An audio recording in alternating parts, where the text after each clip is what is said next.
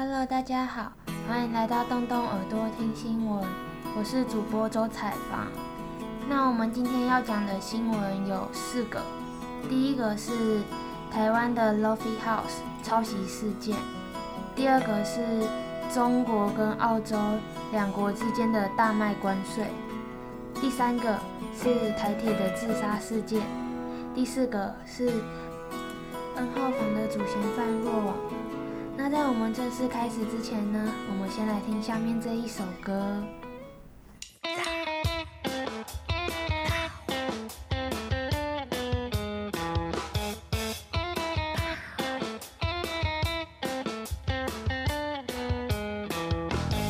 总是在失去了以后，才认真思考拥有什么。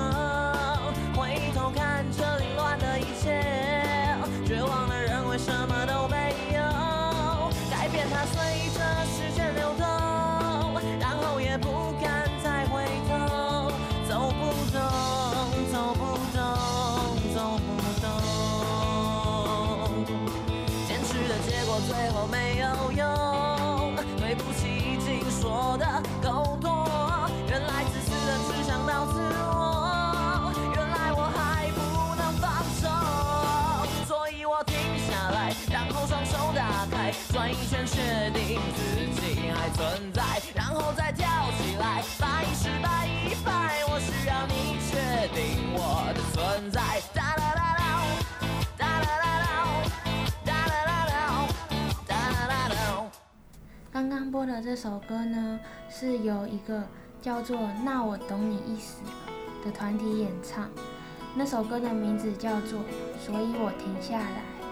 那我懂你意思了，是台湾的独立摇滚团体，二零零七年成军，解散于二零一六年。前成员由主唱兼吉他手陈修哲、贝斯手李迪泉、鼓手陆浩健组成。首张专辑《没有的》获得第二届金音奖四项提名。二零一一年以这首《所以我停下来》demo 曲登上 Street Voice 街头音乐榜，长达四十七周。二零一二年发行第二张专辑《原谅我不明白你的悲伤》，发行首日即登上博客来网络书店即时销售榜冠军。其颓废厌世的创作风格与唱腔，使他们的音乐听来总算不上叫人开心，但却有无数的听众都曾因为强烈共鸣的悲伤、被社会压迫的过度浪漫而湿了眼眶。于二零一二年发行的专辑《原谅我不明白你的悲伤》，字字句句都听得见主唱浪漫的性格。却生于现实世界的苦痛与挣扎。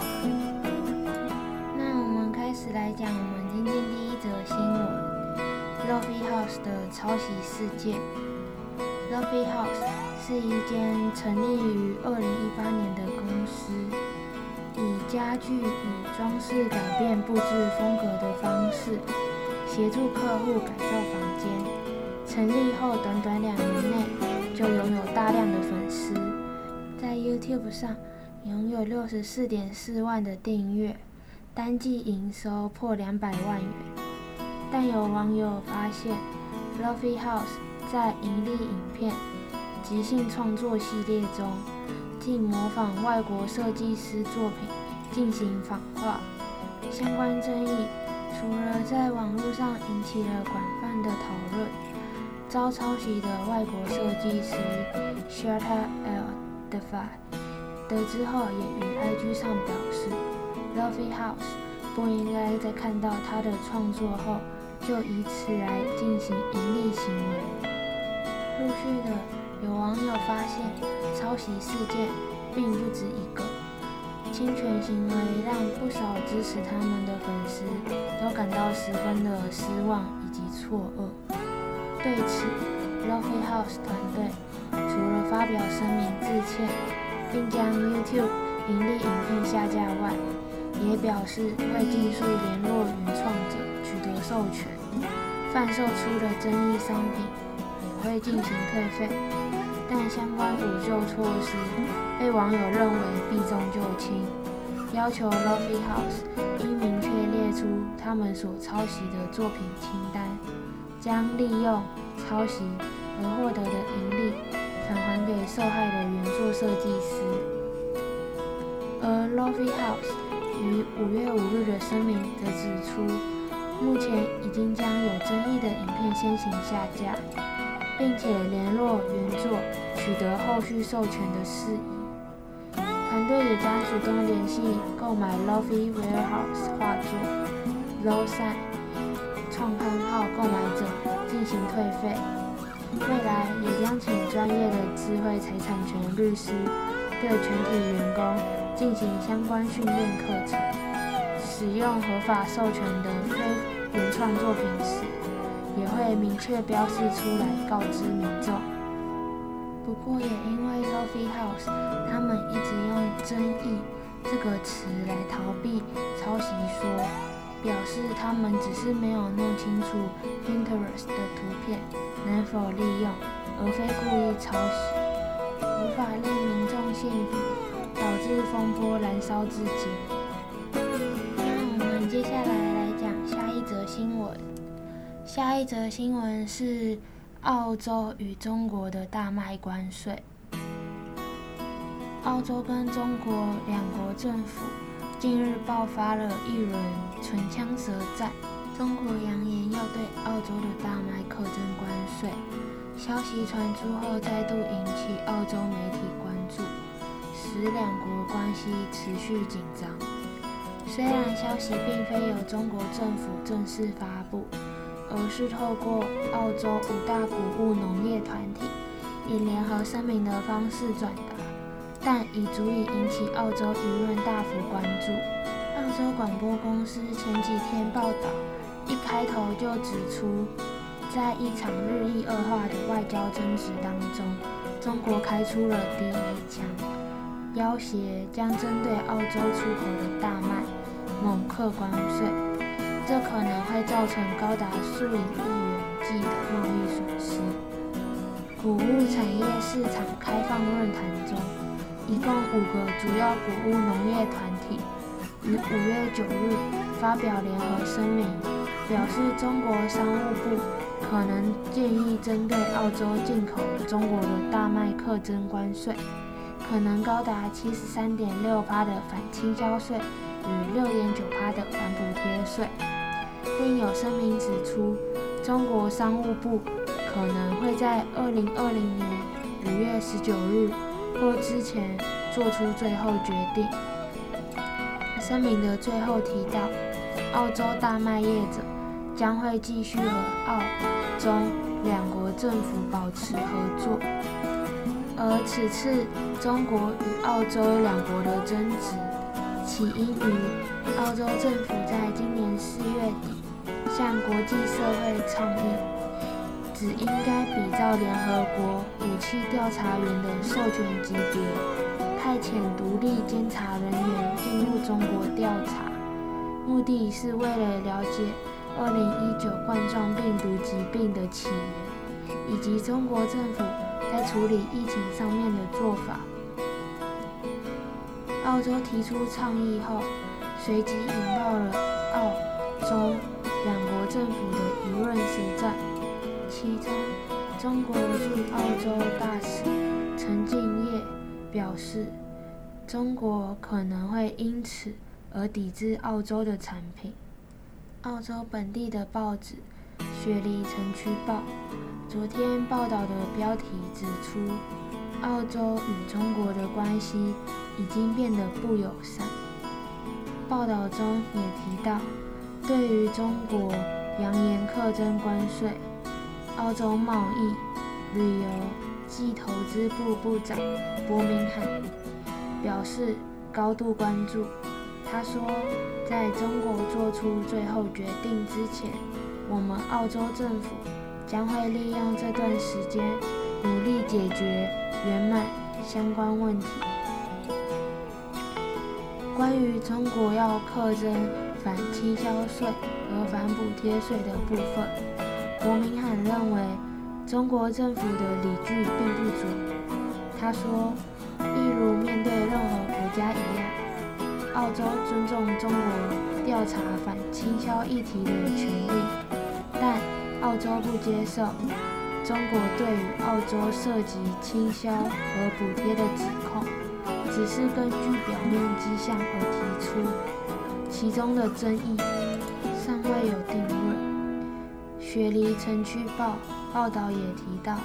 中国曾指控澳洲于2014到2016年的大麦价格低于正常水平，导致中国本地业者的竞争力受损。因此，澳洲政府猜测，中国这次的这个举动有可能只是在借机保护他们本土的大麦产业。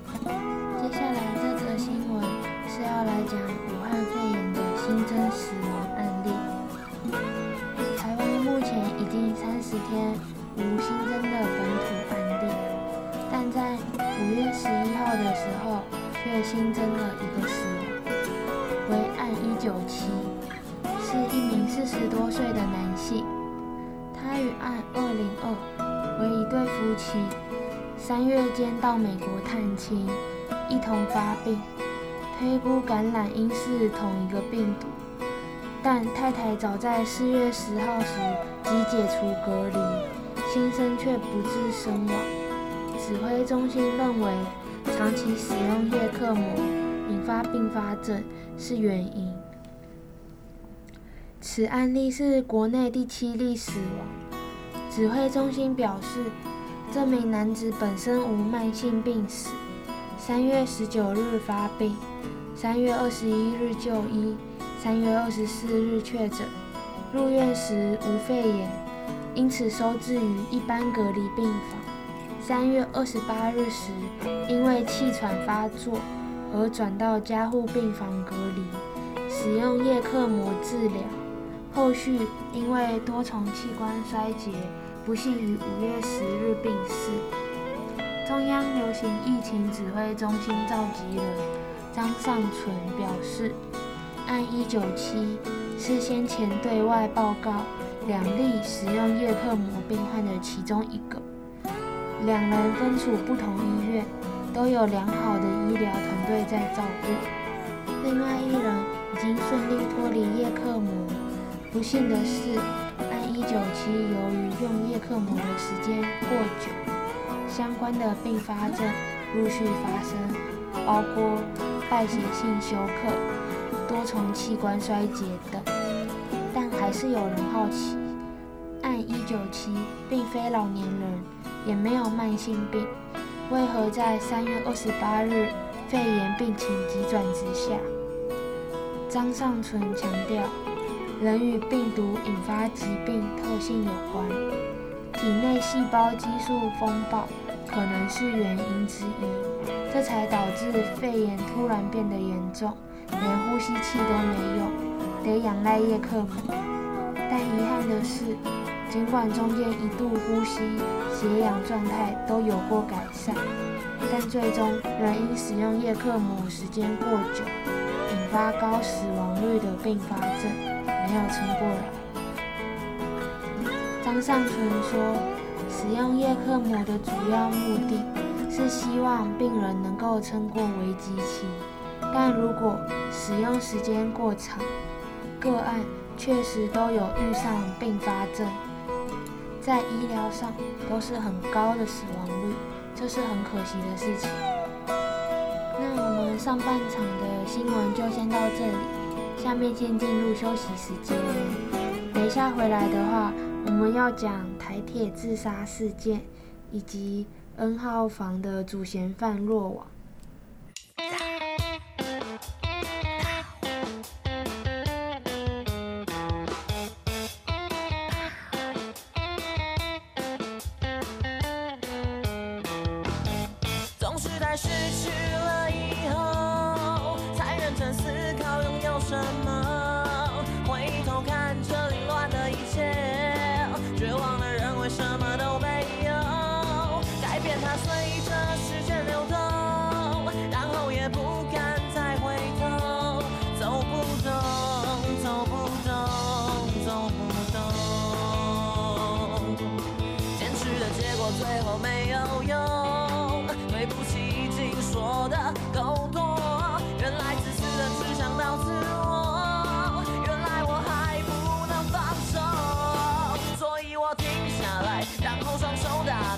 开，转一圈确定自己还存在，然后再跳起来，百一十百一百，我需要你确定我的存在。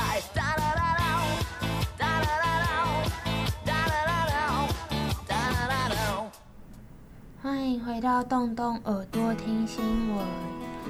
我们接下来要讲的新闻是台铁自杀事件。五月三日时，台铁一四四列车从屏东开往基隆，在晚上六点四十四分的时候，于斗南镇石龟火车站附近撞击一名侵入铁轨。疑似卧轨的七旬王姓老翁，造成尸块四散以及列车停驶。但警方调查后，却发现这不是单纯的自杀事件，而是畏罪自杀。据了解，黄姓老翁疑似前晚在住宅内与妻子发生了口角，生气地将妻子杀害。但是当神智恢复后，意识到自己杀了妻子，便打算自杀，于是闯入附近的石龟火车站铁轨上面卧轨。当时台铁刚好有一辆北上的144列车，约三百公尺到四百公尺处，看见老翁时已经来不及刹车，因此直接撞上。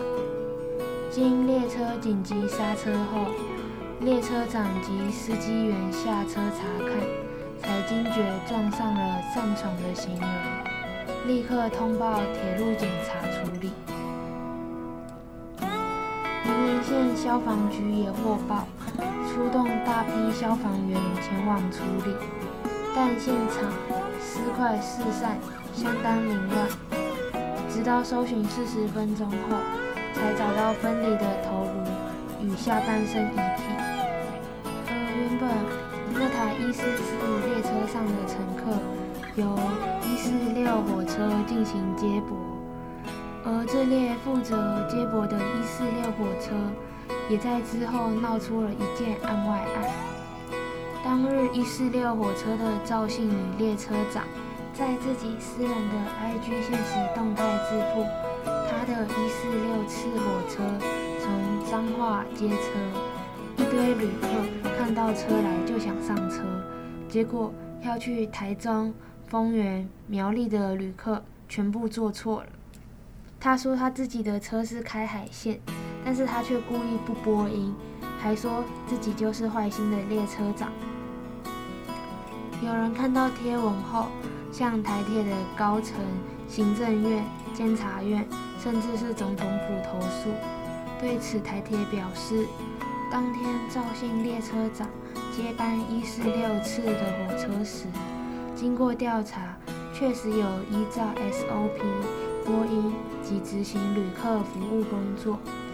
但是，该列车长以开玩笑的方式于私人 IG 抛不当的贴文，极为不妥。因此，台铁也立即请其撤除贴文。台铁说，由于他的行为已经严重影响到台铁局的路誉，拟依规定记过惩处，并调离现职，再加强教育训练与辅导，最终惩处交由台中运务段考核委员会决定。据了解，该列车长现在仍留在车班。不过，已被换下来待命为机动组。但根据了解，实际上北上列车在进彰化站之前就会播音，然后交接给下一个。所以通常车子到彰化站内不会再播音一次。台铁员工对此相当不满，直言该列车长就是爱玩，也许觉得只是玩笑。而没有顾虑到后果。那现在来讲今天的最后一则新闻：N 号房祖先落网。韩国警方于五月十号表示，N 号房的创始者告已经落网，是一名二十四岁男性。他于五月九号时被韩国警方调查，于调查中无意间坦承了身份后，遭到了紧急逮捕。警方已经依照违反儿童青少年性保护法等嫌疑申请羁押。韩国联合报社报道，庆北警察厅去年初开始透过社群网站调查拍摄贩卖性剥削影片案件。去年七月发现 God God 的存在，追查至今约十个月。终于将人逮捕归案。那我们接下来来简单的讲一下 N 号房事件。韩国三月下旬爆出 N 号房事件，嫌犯利用 Telegram 散播性剥削影片。目前所知，最早是由化名 God God 的男子创立以数字编号的多个聊天室。因此被统称为 N 号房事件。其中以化名博士的二十四岁嫌犯赵祖彬开设的博士房最受人瞩目。赵祖彬涉嫌以不法管道取得被害女性个资，进而胁迫迫害女性拍摄性剥削影片。目前 N 号房创始者 God God。博士房营运者赵祖斌，以及利用 N 号房连接进行宣传的另一聊天室营运者 Watchman，被称为 Telegram 性犯罪三大主嫌，至今三人都已落网。赵祖斌供称的三名协助营运的共犯中，化名 Buddha 的十八岁姜某，化名 IKEA 的。十九岁李元浩都已遭警方逮捕，剩下一名化名唐人的共犯仍在追查中。在社群软体 Telegram 的 N 号房里，管理人先以邀约当模特儿等幌子，诱拐约七十四名少女，拍摄性爱和性虐待等影片，并将影片分散到群组内部。事件一爆发后，引发了全国人民的震怒。目前已有一百六十八万网友向青瓦台请愿，要求彻查群组，并公开二十六万会员的个资。从二零一八年底开始，一名昵称 God God 的男子在 Telegram 创立了一号房。他先是透过 Twitter、Line 等通讯软体传送。这好像是你的性爱影片，已经传开了等威胁字句给年轻女性，并且附上链接，只要被害者点进链接内部，他就能取得其个资，进而威胁女学生。隔年年初，另一名昵称博士的人如法炮制，在 Telegram 创立一号房，主要锁定正在寻找打工、缺钱的年轻。女性邀约他们当模特儿，因应他们要求拍摄影片。在此期间内，被害女学生高达七十四位。他收集了影片及照片之后，并以预告的方式上传到一号房里，分享给所有会员看。如果想要再看更多或完整版，就必须支付指定金额，取得进入二号房和博士房的权限。而经韩媒报道，有超过二十六万人已经加入付费群组。然而，这些性虐待影片不只是在这三个群组内流传而已，同时还有其他有心人士再将它们转贴到其他群组。今天的动动耳朵听新闻就到这边结束，谢谢大家。